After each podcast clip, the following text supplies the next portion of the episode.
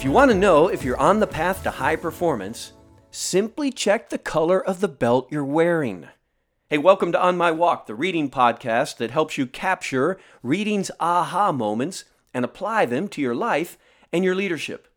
In his book Mastery, George Leonard tells the story of Jigoro Kano, the founder of judo. Now, the story is a legend, but hey, there are great insights to be gleaned from legends. And here's how it goes.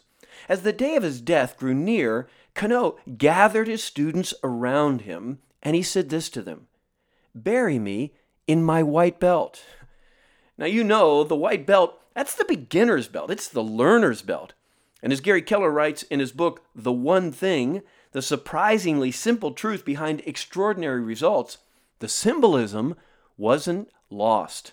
The highest ranking martial artist of his discipline embraced the emblem of the beginner for his life and beyond.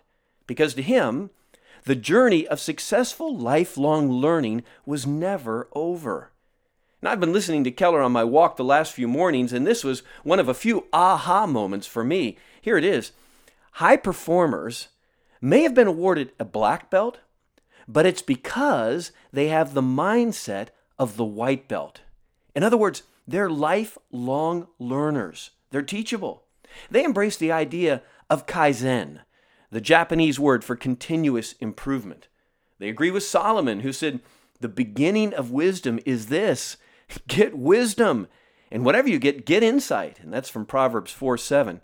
And they nod with an approving, That's right, when they hear Gary Keller say, Mastery is a path you go down instead of a destination you arrive at.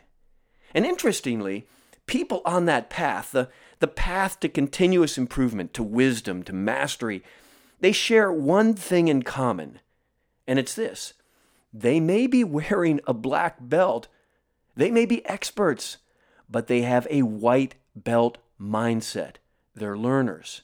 And they tenaciously block time to achieve their one thing that matters the most to their effectiveness. On page 177 of his book, Keller shares the research of psychologist K. Anders Ericsson, who published The Role of Deliberate Practice in the journal Psychological Review.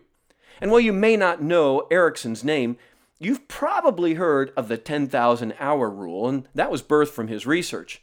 And the essence of it is this elite performers separate themselves from others by means of their devotion to intense, deliberate practice at their craft over hours upon hours upon hours 10,000 hours.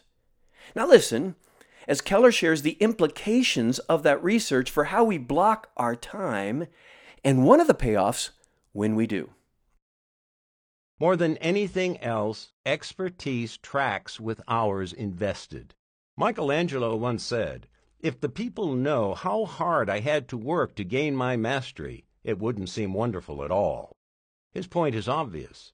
Time on a task over time eventually beats talent every time. I'd say you can book that, but actually, you should block it. When you commit to time block your one thing, make sure you approach it with a mastery mentality. This will give you the best opportunity to be the most productive you can be and ultimately the best you can become. And here's what's interesting. The more productive you are, the more likely you are to receive several additional payoffs you would otherwise have missed. The pursuit of mastery bears gifts. As you progress along the path of mastery, both your self confidence and your success competence will grow. You'll make a discovery. The path of mastery is not so different from one pursuit to the next.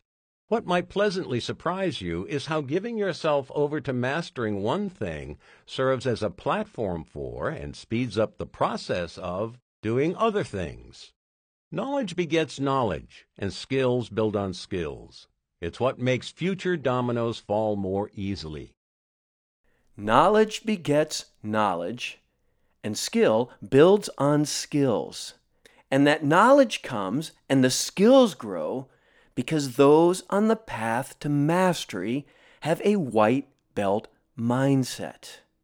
And that, that's my thought on my walk with Gary Keller and his book, The One Thing, which I encourage you to buy and read. It's great. I mean, 1.5 million people have purchased this book, and I'm beginning to understand why.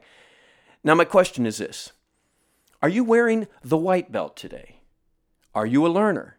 And if so, where are you blocking time for your one thing that contributes to your effectiveness, to your purpose? Well, one last thing, and that's this. Let me encourage you to head over to onmywalk.com. We've recently put up three new reviews of books I've read, including The Reading Life by C.S. Lewis. And you can find links to purchase Lewis's book and a host of others there at onmywalk.com. I hope you'll take advantage of that resource. See you next time.